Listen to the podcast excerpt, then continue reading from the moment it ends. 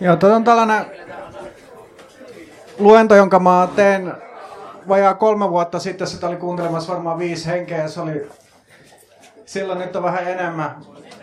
Ja tässä ei ole tosiaan mitään välttämättä kauhean uutta tai syvällistä ihmisille, jotka on perehtynyt tähän historiaan. Tarkoitus on vaan esitellä lyhyesti sitä, mikä oli tämä punaisen Suomen pointti ja, jotain pyrki kumoamaan sellaisia yle, yleisiä väärinkäsityksiä, jotka siihen liittyy. Ja vähän sitten miettii sitä, että mitä olisi mahdollisesti tapahtunut, jos sitten punaisessa Suomessa olisi tullut todellisuutta, jos, jos punaiset olisi voittanut Suomen sisällissodan.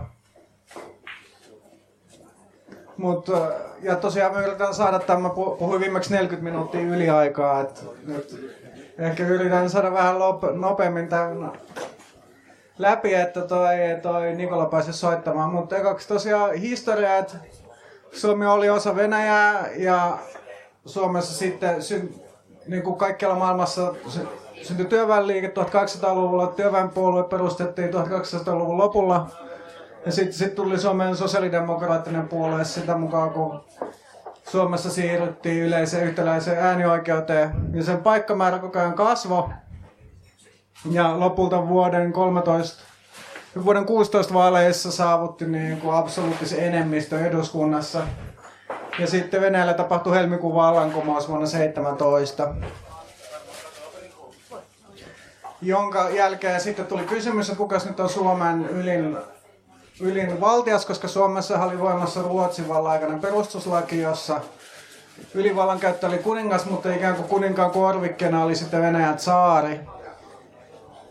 Mutta sitten kun saari oli kumottu ja Venäjällä oli väliaikainen hallitus, niin oli epäselvää, että kuka sitten on yli vallankäyttäjä Suomessa. Ja Suomessa päädyttiin siihen, että eduskunta voi itse käyttää valtaa, kun oli tämä sosiaalidemokraattien hallitsema eduskunta. Mutta sitä ei sitten Venäjän väliaikainen hallitus pitänyt, eikä myöskään Suomen porvarista tästä näkemyksestä. Ja Suomessa oikeista puolueet meni väliaikaisen hallituksen luokse ja että ne sitten hajottaa sitä eduskunnan, koska Suomessa porvaripuolueelle oli mieluisampaa, että valtaa pitää Venäjän väliaikainen hallitus Suomessa, kuin että Suomen sosiaalidemokraatit pitäisi Suomessa valtaa. Ja sitten äh, eduskunta hajotettiin tavaltalain seurauksena. Lokakuussa järjestettiin uudet vaalit. Vähän sekasortoisessa tilanteessa, minkä jälkeen sosiaalidemokraatille jäi vain 92 paikkaa, eli nyt yhtäkkiä sosiaalidemokraatit olikin vähemmistössä ja sitä muotoiset porvaripuolueet. Ja sitten alkoi tämä Suomen itsenäisyys kiinnostaa enemmän.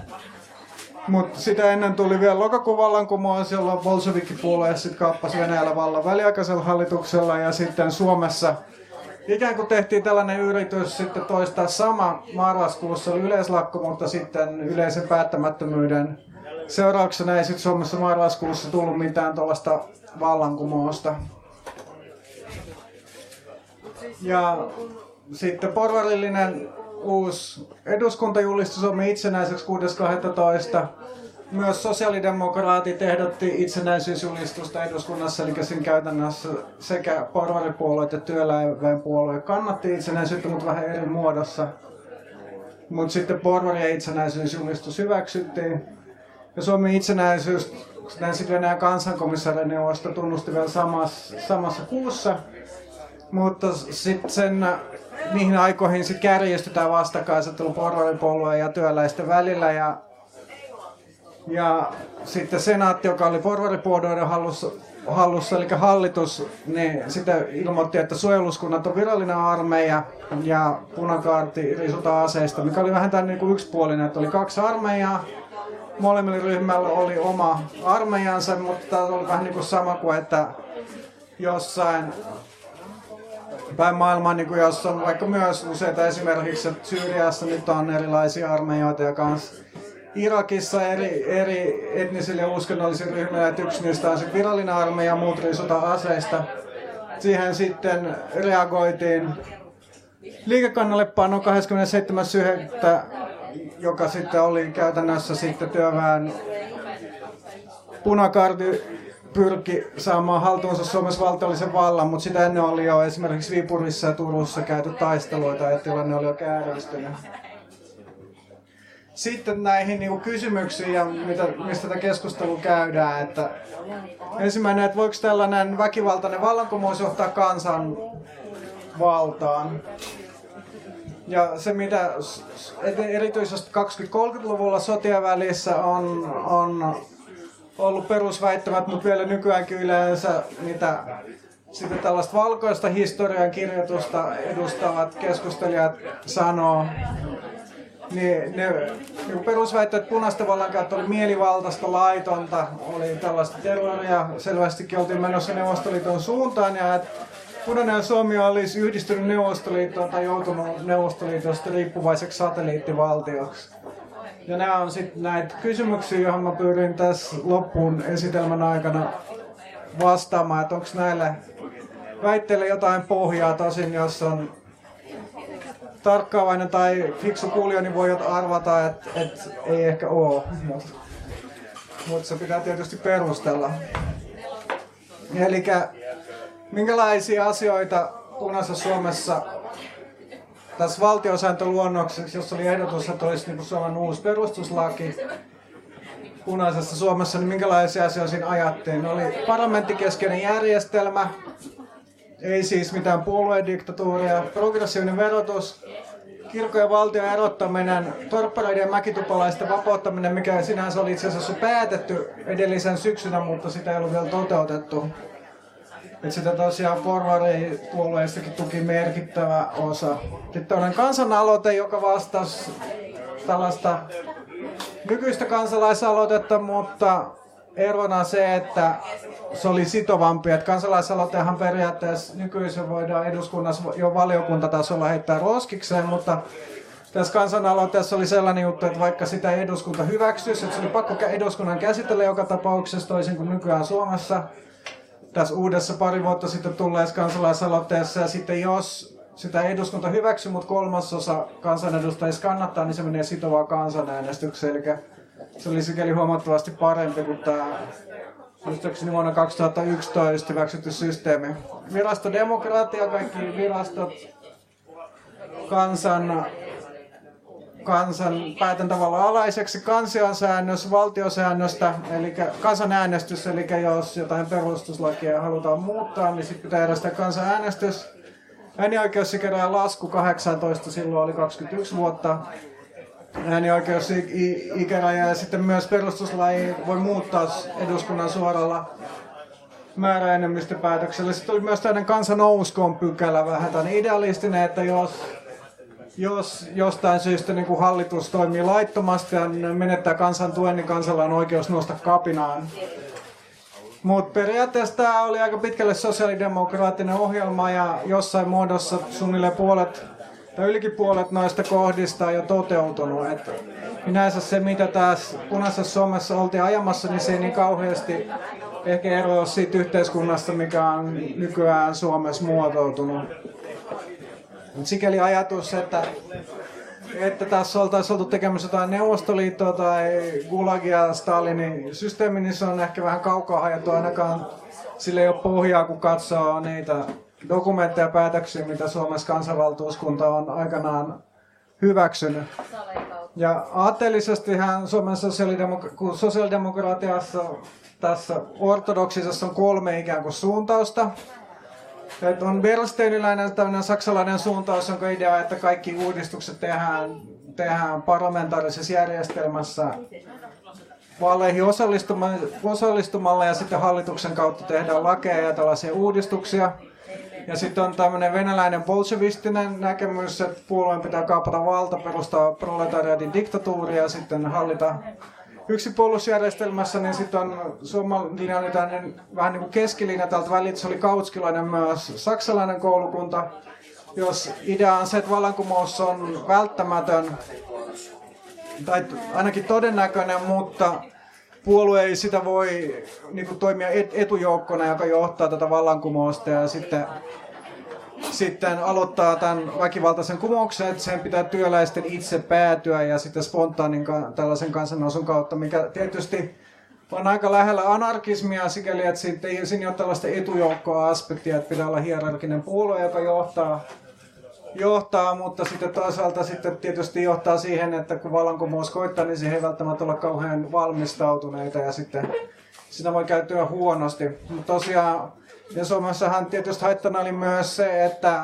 oikeastaan niin kukaan muut sosiaalidemokraatit muissa maissa ei kauheasti luottanut tähän Suomen systeemiin. Lenin piti näitä Suomen demareita vähän omituisina, maltillisina tyyppeinä ja tuki oli vähän aluksi sellaista puolivillasta ja loppuvaiheessa sitten kun Neuvostoliitto teki rauhansopimuksen Saksan kanssa, niin käytännössä siirsi Suomen vapaaehtoisesti sitten Saksan etupiiriin ja mahdollisti sen, että saksalaiset tuli tänne kukistamaan kapinaa. Mutta sitten taas nämä Länsi-Euroopan ruotsalaiset ja saksalaiset versteiniläiset sosiaalidemokraatit, niin ne sitten piti suomalaista tätä linjaa aivan liian radikaalina ja seikkailu ryöstöretki tällaisena rikollisena toimintana, minkä takia Ruotsin sosiaalidemokraatit ei oikeastaan tukenut juurikaan tätä Suomen liikettä, vaikka sitten Ruotsista kyllä porvareita tuli valkoisten puolella sotimaan paljonkin ja sai aseellista tukea. Saksassa sosiaalidemokraatit tuli jopa hallituksessa siinä vaiheessa, kun päätettiin, että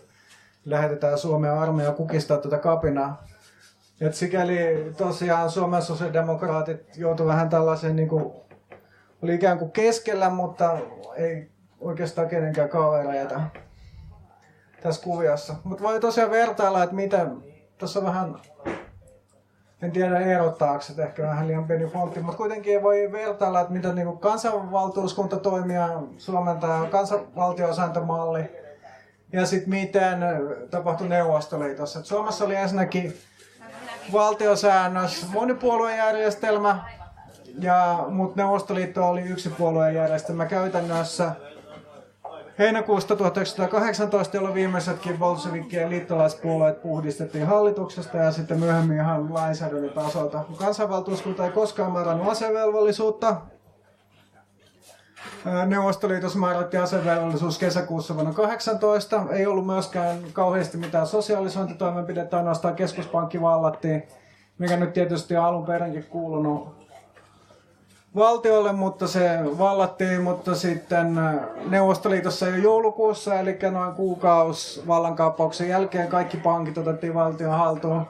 Ulkomaankauppa siirrettiin kokonaisuudessaan valtuun haltuun toukokuussa vuonna 18 ja kesäkuussa sitten alettiin teollisuuden sosiaalisointi. Äh, kansanvaltuuskunta ei pahemmin ahdistellut niitä tyyppejä, jotka ei halunnut osallistua tähän vallankumoukseen.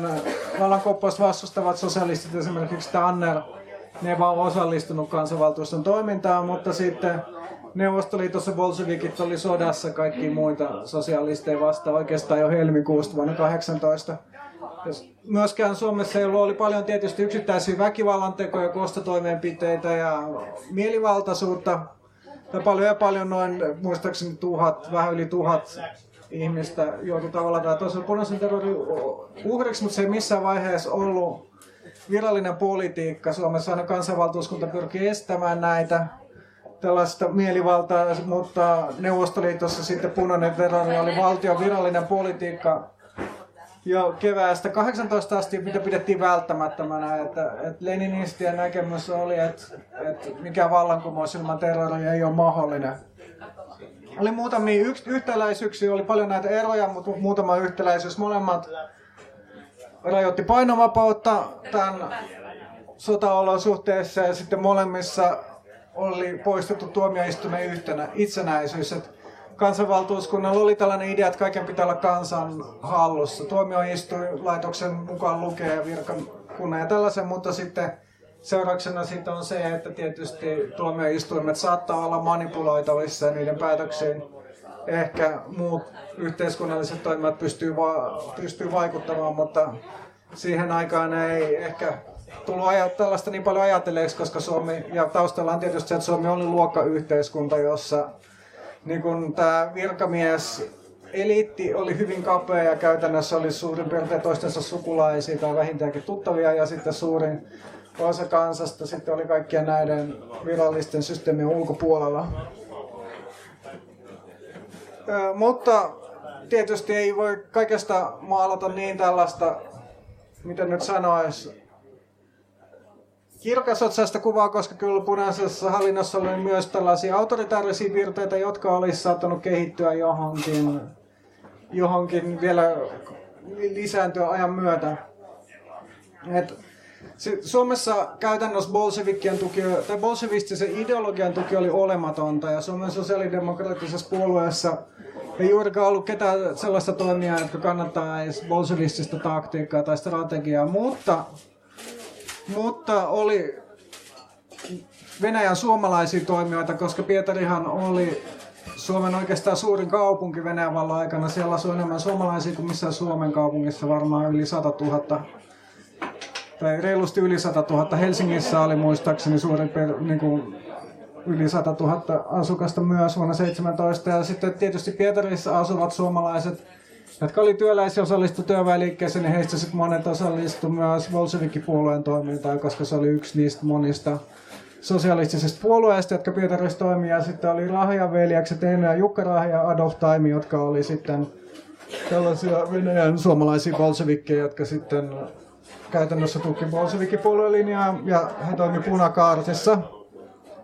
Ja jonkin verran niin kuin muutamia venäläisiä bolshevikkeja toimi myös punakaartissa. Esimerkiksi Shaimajan Glazunov ja Eero Haapalainen punakaartin johtajana oli, toimi myös autoritäärisesti ja usein omavaltaisesti. Ja punakaarti oli vähän niin kuin vaihtoehtoinen hallitus punaisessa Suomessa ne toimi itsenäisesti tiedustelupostien, rautateiden ja elintarvikkeiden suhteen, eli käytännössä niin kuin oli punaisessa Suomessa tavallaan kaksi hallitusta. Ja tietysti on periaatteessa mahdollista, että jossain vaiheessa sitten, jos, jos punaiset olisi voittanut sodan tai jos Suomi olisi vaikka jakautunut pysyvästi kahteen osaan, niin on teoriassa mahdollista, että punakartti olisi voinut kaapata vallan, mutta mitään niin kuin poliittista tukea tällaisille toimille ei ollut, eikä sellaisesta ollut myöskään mitään selviä merkkejä silloin vielä sodan aikana. Ja sitten Skulerva Manner ihan loppuvaiheessa, kun punainen Suomi oli luhistumassa, nimitettiin diktaattoriksi, jossa oli ajatuksena se, että sitten jos on niin kuin mahdollisimman yksinkertainen ja tehokas ja valtakone ja hierarkinen valtakoneisto, niin se on sitten ikään kuin tehokkaampaa ja sitten voi auttaa sitten, sitten tämän Suomen puolustamista siinä vaiheessa jo sekä Helsinki että Tampere oli menetetty ja punainen Suomi oli vain Viipurin ympäristössä käytännössä Karjalan kannaksella. Mutta et se oli vähän tämmöinen viime hetken epätoivoinen toimenpide, mutta se kuitenkin osoittaa, että tämänkin tyylistä ajattelua siellä oli olemassa. Sitten voi verrata oikeuskäytäntöön, mikä oli, oli punaisen ja Suom, Suomen oikeuskäytännön ja valkoisen Suomen ero. Et niin kuin sanoin, oli paljon omavaltaisuutta ja mielivaltaisuutta tuommoisia yksityishenkilöiden punakartilaisten tekemiä kostotoimenpiteitä ja ryöstelyä ja sellaista, mutta mitä tulee viralliseen oikeuslinjaan, niin nämä punaisen Suomen vallankumousoikeudet antoi suojeluskunta ja poliisin jäsenyydestä yleensä sakkoa tai ehdonalaista enintään 50 päivää vankeutta. Sitten mitä voi verrata valkoisten oikeuskäytäntöön, jos sodan jälkeen valtiorikosoikeudet antoi sodan jälkeen 555 kuolemantuomioita, josta pantiin käytäntöön yli 250. Tämä niin kuin oikeus tietysti suurin osa molemmilta puolelta uhreista oli tällaisen mielivallan ja yksityisen, vallan, yksityisen voiman käytön uhreja, mutta kuitenkin myös, myös valtion tämmöisessä virallisessa ja juridisessa oikeudenkäynnissä valkoisten puolella kuolemantuomio oli aika normaali tapa, mitä se ei missään vaiheessa on punaisten puolella. Ja punaisten puolella sekä kansanvaltuusto että punakartin johto vastusti mielivaltaista terroria, mutta läheskään aina ei onnistunut sellaista ehkäisemään. Sitten no, tämä on niinku kysymys siitä, että, että kuinka lähellä Suomi on Neuvostoliitto. Neuvostoliitossahan ei mitään, missään vaiheessa kursailtu kuolemantuomioiden jakamisesta niitä alusta loppuun asti sekä niin kuin yhtä lailla Lenin ja Trotski ja Stalinin aikana jaettiin yhtä lailla. Meno alkoi siellä muuttumaan vasta 50-luvulla. Mutta Suomessa ei ollut, punaisessa Suomessa ei ollut mitään sellaista tuommoisella virallisella tasolla. Sitten toinen kysymys, että olisiko Neuvostoliitto vallottanut Suomen tai oliko Suomi jotenkin liittynyt Neuvostoliittoon. Ja tosiaan oli aika paljon muita sosialistisia valtioita, mitä ei välttämättä nykyään muisteta, mutta myös, myös ensimmäisen maailmansodan jälkeen monissa maissa tapahtui vallankumouksia, oli punakaarteja ja kiinnostavia on maat, jotka, joissa oli punainen hallinto heti ensimmäisen maailmansodan val- jälkimainingeissa. Aika moni niistä päättyi Neuvostoliiton osaksi, yleensä ei mitenkään vapaaehtoisesti. Azerbaidsan valotettiin vuonna 20, samoin kuin Armenia ja Georgia vuonna 2021. Sitten oli Mongolia ja Tuva, jotka oli muodollisesti itsenäisiä, mutta käytännössä Neuvostoliiton valtapiirissä. Ja sitten Puola, jossa oli Josef Pilsudski, joka oli sosialistipuolueen sosialistipuolueen johtaja ja myöhemmin hänestä tuli diktaattori Puolassa. Mutta näistä, tosiaan kun katsoo näitä kaukaisia maita, no Mongoliassa Tuvassa käytännössä hallinto oli bolsevistinen, siellä se oli niinku se poliittisen toiminnan todellisuus. Kaikissa näissä kaukasian maissa oli merkittävä bolshevikki-oppositio, joka kannatti yhdistymistä Neuvostoliittoon, mitä Suomessa ei tosiaan missään vaiheessa ollut. Ja jos mun näkemys, ja sitten Puolassa tosiaan, Puolahan oli itse asiassa sodassakin kolme vuotta Neuvostoliittoa vastaan, koska oli epäselvyyttä rajoista. Puolalla ei ollut mitään samanlaista itsehallinnollista asemaa osana Venäjän imperiumia kuin Suomessa, koska Puolassa oli ollut niin paljon kapinoita. Ei siis ollut myöskään mitään selvyyttä mistään rajoista tai että mikä se hallinnon kokonaisuus tulisi olemaan. Ja sen takia Puola ja Neuvostoliitto kävi kolme vuotta sotaa, joka sitten nykytulkinnan mukaan oli Puola sitten voitti, mutta tietysti toisaalta Puola yritti saada myös paljon suuremmat rajat. Ja alun perin hän tosiaan Puolan hallitus miehitti Smolenskin Neuvostoliitossa vuonna 19, että se sodan lopputulos oli jonkinlainen kompromissi kuitenkin. Mutta Puolan tämä johtaja Pilsuskin puolue niin aika paljon muistutti tosiaan Suomen sosiaalidemokraattista puolueita varmaan enemmänkin kuin kun muistuttivat toisiaan, kun kumpikaan muistutti Neuvostoliittoa. Ja Puola tosiaan säilyi itsenäisen valtiona, ei missään vaiheessa ollut mitenkään ystävällisissä väleissä Neuvostoliiton kanssa. Sitten myöhemmin joutui sitten Saksa ja Neuvostoliiton väliin ihan samalla tavalla kuin Suomi 30-40-luvulla, että mun mielestä jos tutkitaan niin maantieteet, poliittista jakolinjaa ja yhteiskunnan rakennetta, niin Suomi Punainen Suomi olisi ehkä eniten muistuttanut Puolaa. Että mun on vaikea kuvitella, että Suomen sosiaalidemokraattinen puolue olisi pystynyt luomaan järjestelmän, joka olisi sanotaanko niin lähellä Neuvostoliittoa, että niillä olisi mitään niin kuin poliittista liittoa. Ja tosiaan punainen Suomi ulkopolitiikassa ei, Suomen hallit, punainen hallitushan mikä valtio ei tunnustanut sitä varsinaisesti, paitsi Neuvostoliitto, mutta yritti kovasti, Suomen punainen hallitus yritti kovasti saada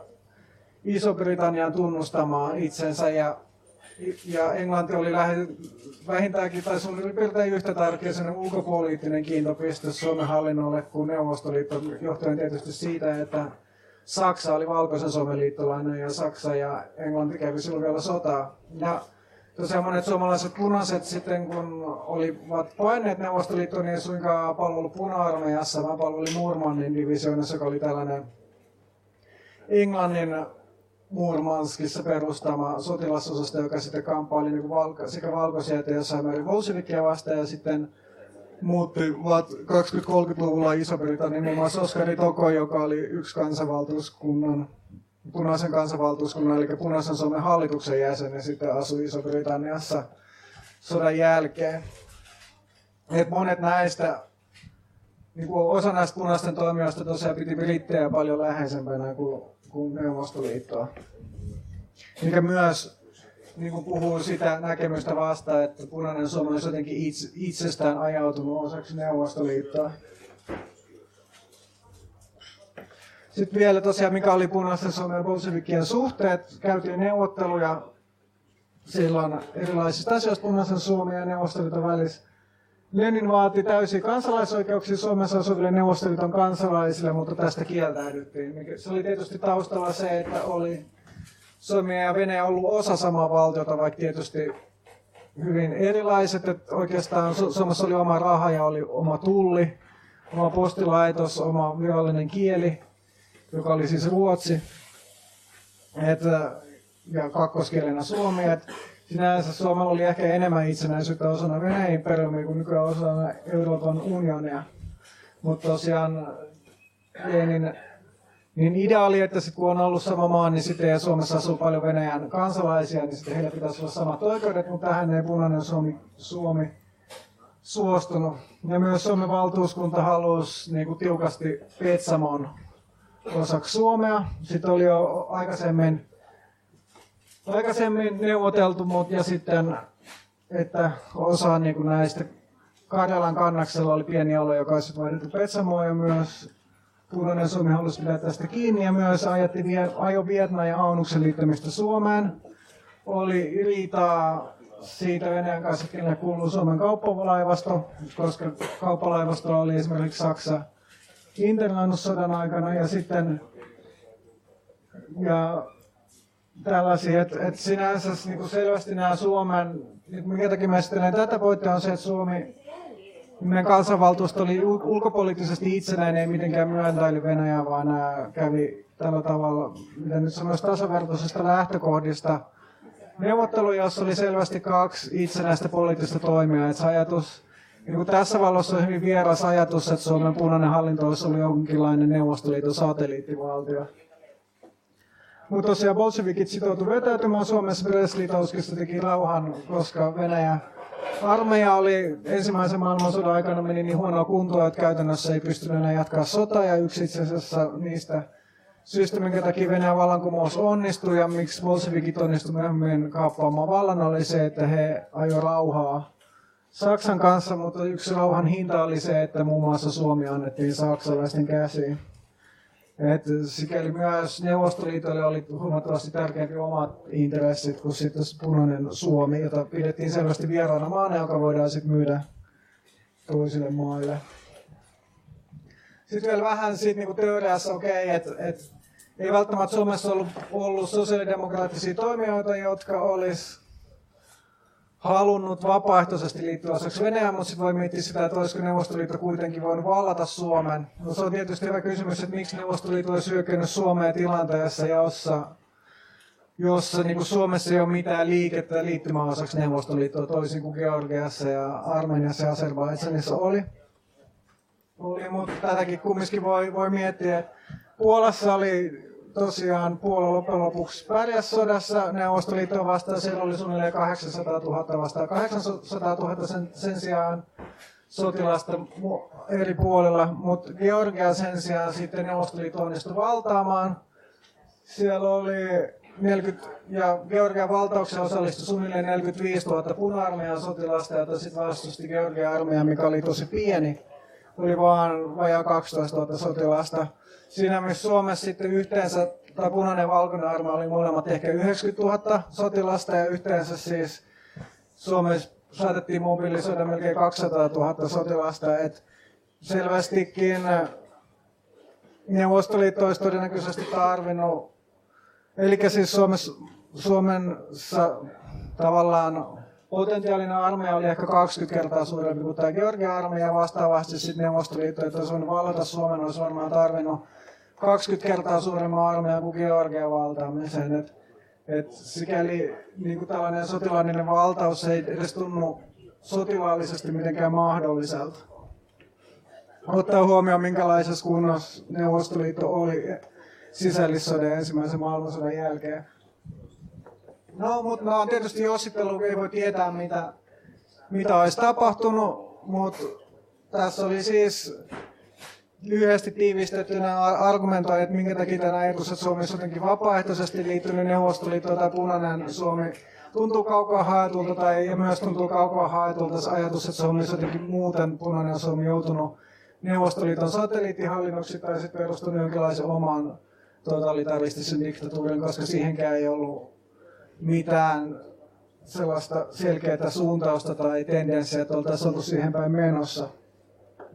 Mutta voi sanoa vähän vielä pari sanaa siitä, mitä Suomessa tapahtui. Eli Suomessahan sitten valkoiset, kun puolue voitti sodan ja sitten eduskunnassa ei juurikaan enää ollut sosialistiedustajia, oli ehkä, ehkä muutamia yksi edustaja tai muutama edustaja, jotka ei ollut tähän sotaan osallistunut, ei ollut osallistunut kumoukseen, kaikki muut olisivat ammuttu tai pannut Neuvostoliittoa tai vankina. Niin mutta sitten Suomen yritettiin saada saksalainen kuningas, mikä olisi sitten tietysti liittynyt Suomen tällaiseen Saksan valtapiiriin, mutta sitten kun Saksa hävisi sodan, niin senaatti päätti erota ja järjestettiin uudet vaalit, minkä jälkeen sitten edustus, edistyspuolue teki tällaisen, joka oli silloin merkittävä puolue, nykyään Suomessa ei ole varsinaisesti virallista liberaalipuoluetta, mutta silloin se oli merkittävä toimija. Ja ne sitten teki tällaisen taktisen vedon, joka, jolla oli paljon sitten ehkä vieläkin vaikuttaa Suomen politiikkaan, eli he päätti yhdistyä sosiaalidemokraattisen puolueen kanssa ja syrjäyttää Mannerheimin presidentin paikalta. Ja mistä, mistä lähtien Suomi sitten ollut tämmöinen tasavalta ja, ja, ja tosiaan liberaalit ja Stolberg presidenttinä, niin sitten vaikutti siihen, että Suomeen perustettiin aikansa mittapulla aika edis tällainen liberaali perustuslaki ja huomattavasti sitten vähentyi äärioikeista mahdollisuudet kaapata valta Suomessa. Monet valkoiset toimijat eivät olleet tähän lainkaan tyytyväisiä ja sitten osa ajautui tai oli kiinnostunut maanalaisesta tällaisesta terroritoiminnasta, minkä huippukohta oli, kun sisäministeri Heikki Ritavuori murhattiin helmikuussa vuonna 2022 sen takia, että hän oli ajanut kaikkien punaisten armahtamista ja vapauttamista vankilasta. Ja, mutta tämä murha oikeastaan lopetti tai siihen sitten kaatui näiden valkoisten tällaiset, tai sanotaan, että sen jälkeen tämä maanalainen terroristinen valkoinen äärioikeisto heikkeni huomattavasti, koska tämä ei ollut mitenkään kovin poliittisesti suosittu tämä murha. Ja sen jälkeen oikeastaan sitten poistui tällainen kymmeneksi vuodeksi tällaisen radikaali oikeistovallan tapauksen uhka. Se tuli sitten ajankohtaisemmaksi Lapua-liikkeen Mäntsälän kaduna aikana 30-luvulla, mutta 20-luku oli Suomessa tällaista aikansa mittapulla erittäinkin demokraattista aikaa ja sosiaalidemokraatit oli jo vuonna 1926 ensimmäistä kertaa hallituksessa. Mutta tosiaan tämä kehityskulku ei ollut mitenkään itsestäänselvyys. Ihan yhtä hyvin olisi valkoinenkin Suomi voinut ajautua diktatuuriin, jos Mannerheim olisi voinut olla diktaattori. Et ne, et se on mahdollista punaisessa Suomessa, että punakartti olisi vallannut kaapan, mutta ihan samalla ka, vallannut, kaapannut vallan, mutta ihan samalla olisi voinut tapahtua valkoisessa Suomessa. Se oli oikeastaan erittäin lähellä. Ja se, että näin ei tapahtunut, johtui varmaan vaan siitä, että Saksa hävisi sodan ja sitten sodan jälkeen liberaalit päättyi liittoutua sosiaalidemokraattien kanssa Suomessa. Mutta jos näin ei olisi tapahtunut, niin Suomi olisi varmaan 20-30-luvulla ollut samanlainen diktatuuri kuin melkein kaikki keskisen Euroopan maat. Kaikki Puola ja kaikki Baltian maat.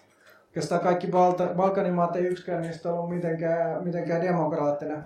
Et sikäli niin kuin on, usein sanotaan, että valkoisen ansiosta, että valkoiset voitti, niin Suomesta tuli parlamentaarinen demokratia, mutta ei se ole läheskään niin yksinkertaista. Yhtä hyvin kaikki olisi voinut tapahtua toisella tavalla. Ja samaten, jos punaiset olisi voittanut myös, että mitä sitten 30-luvulla olisi tapahtunut, ei punaisessa Suomessa välttämättä olisi asiat mennyt niinkään eri tavalla, koska punainen Suomi ei olisi välttämättä mitenkään ollut Neuvostoliiton liittolainen ja ihan varmaan samalla tavalla olisi sitten, sitten 30-40-luvulla tullut ongelmaksi, että kumman, kumman etupiiri Suomi on, onko se Saksan vai, vai Neuvostoliiton etupiirissä, että ihan yhtä lailla Suomi on ajautuu myös punaisena Suomena sotaan Neuvostoliiton kanssa vuonna 1939 samalta kun Puola ajautui Neuvostoliiton kanssa sotaan sekä, sekä ensimmäisen maailmansodan jälkeen että toisen maailmansodan aikana. Mutta joo, tässä nyt oli tämä. Kaikki varmaan on jotain kysymyksiä tai kommentteja. On aikaa 10 minuuttia ennen kuin Nikola alkaa täällä tekee esiintymään ja tekee soundcheckia.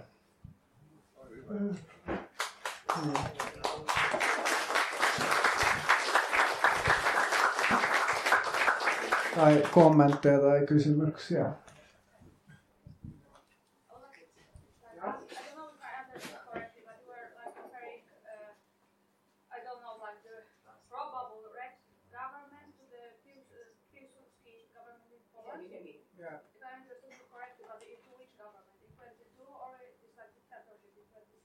Well, I mean, the, it's more about the previous government because the idea was to because there is this discussion that red government in Finland would have been a Soviet satellite, and Finland would have been part of the Soviet Union, but this didn't happen in the Poland either because, uh, like, if you think about the program, the Pilsudski and PPS program was not so different from the Finnish Social Democrat Party, and these two parties were more similar to each other that neither of them was similar to Bolshevik party.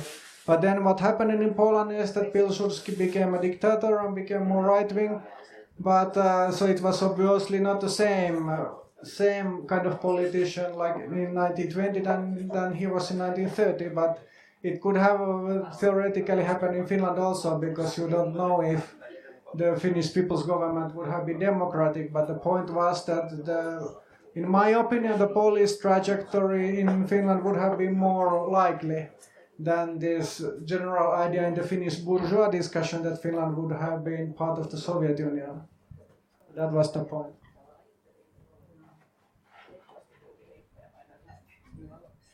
Oliko siinä tuossa niin näiden ns. punaisten puolella mitään tällaisia niin kuin esimerkiksi ruotsalaisia tai jotain suurmaanomistajia, vai oliko ne kaikki sitten järjestään sitten valkoisten että niin kuin Venäjällähän oli kuitenkin niin kuin kaiken maailman aatelisia siellä selkeästi sitten kuitenkin. No, ehkä sanotaan merkityksellisesti vähemmän. Kyllähän oli tällainen niin kuin sivistys, niin kuin jonkin verran porvare, porvaristoa myös, jotka oli Suomessa sosiaalidemokraattisessa puolueessa, mutta, mutta siinä Venäjällä vallankumousliike 1800-luvulla oli paljon, niin kuin, hyvinkin paljon just aatelista tällainen projekti paremman yhteiskunnan luomiseksi omista ikään kuin ylhäältä päin tai tällainen erillisenä, niin Suomessa kyllä toimijat, Suomessa oli kyllä nimenomaan tällainen työväen massapuolue. Mutta kyllä, niin kyllä oli myös jonkin verran punaista porvarista. Osittain he sitten tietysti oli näitä maltillisempia toimijoita, jotka ei sitten osallistunut tähän vallankumoukseen itse ollenkaan.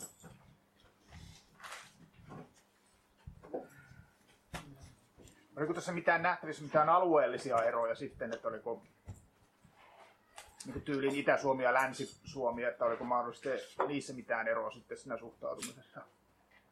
Siis niin kuin luokka ja suhteessa. No lähinnä nyt tuossa silleen niin kuin just ajattelee tässä punaisten ja valkoisten ja tässä suhtautumisessa niin näihin bolsevikkeihin, että niin kuin... Bolshevikkeja ei kyllä tuettu oikeastaan missään. Ja tosiaan punaisessa toimineet tyypit, jotka oli politiikalta enemmän bolshevikkeja, ne oli kaikki käytännössä näitä Pietarin suomalaisia. Suomen sosiaalidemokraattisessa puolueessa ei ollut mitään suomalaista tällaista bolsevistista tendenssiä. Oli muita erilaisia radikaaleja, esimerkiksi anarkisteja, joita olisi pitänyt tänään tulla luento, mutta tuli peruuntu, mutta se tulee sitten varmaan kuukauden tai kahden päästä. Et niistä voi kuulla siellä enemmän, mutta niin bolsevismi oli Bolsevismilla ei Suomessa ollut juurikaan tukea. Suomessa kyllä bolsevikkia tuettiin ja niin kuin osittain porvarikin tuki, koska, koska Suomessa, niin kuin, Suomessa oli hyvin laaja sanotaanko sortokausien aikana tällainen yhteiskunnallinen konsensus, että Venäjän, Venäjän, hallin, Venäjän yksinvallasta pitää päästä eroon ja sen takia esimerkiksi Helsingin poliisipäällikkö niin yksi henkilökohtaisesti etsi Leninille salaisia asuntoja Helsingistä ja sitten myös, myös tuki latvialaisia tällaisia bolshevikki-pankkiryöstä, jotka myös ryösti pankin Helsingissä. Sitten huolimatta Helsingin poliisipäällikkö järjesti heille pakoreiti Ruotsiin. Ruotsiin, että se oli niin kuin laaja, laaja oli hyvin laaja yhteiskunnan tuki, tuki Venäjän vallankumousliikkeelle huolimatta, niin kuin huolimatta poliittisista eroista Suomen sisällä. Mutta niin kuin, sellaisia, sellaisia niin kuin toimijoita, jotka on toteuttaa tällaista bolsevistista ohjelmaa Suomen sisällä, niin ei kyllä Suomen työväen puolueessa ollut, että oli tosiaan su, su, suuri tällainen kautskilainen enemmistö ja sitten oli tällainen näitä osuustoiminta porukkaa, joka vastusti vallankumousta kokonaisuudessaan ja sitten oli niin radikaalimpia anarkisteja, mutta bolshevikkeja ei kyllä juurikaan ollut.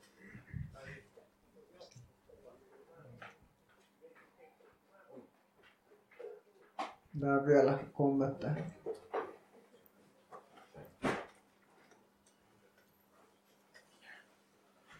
No, jos se on muuta, niin sitten voi kohta työväenlauluja sovitettuna esittää Nikoa.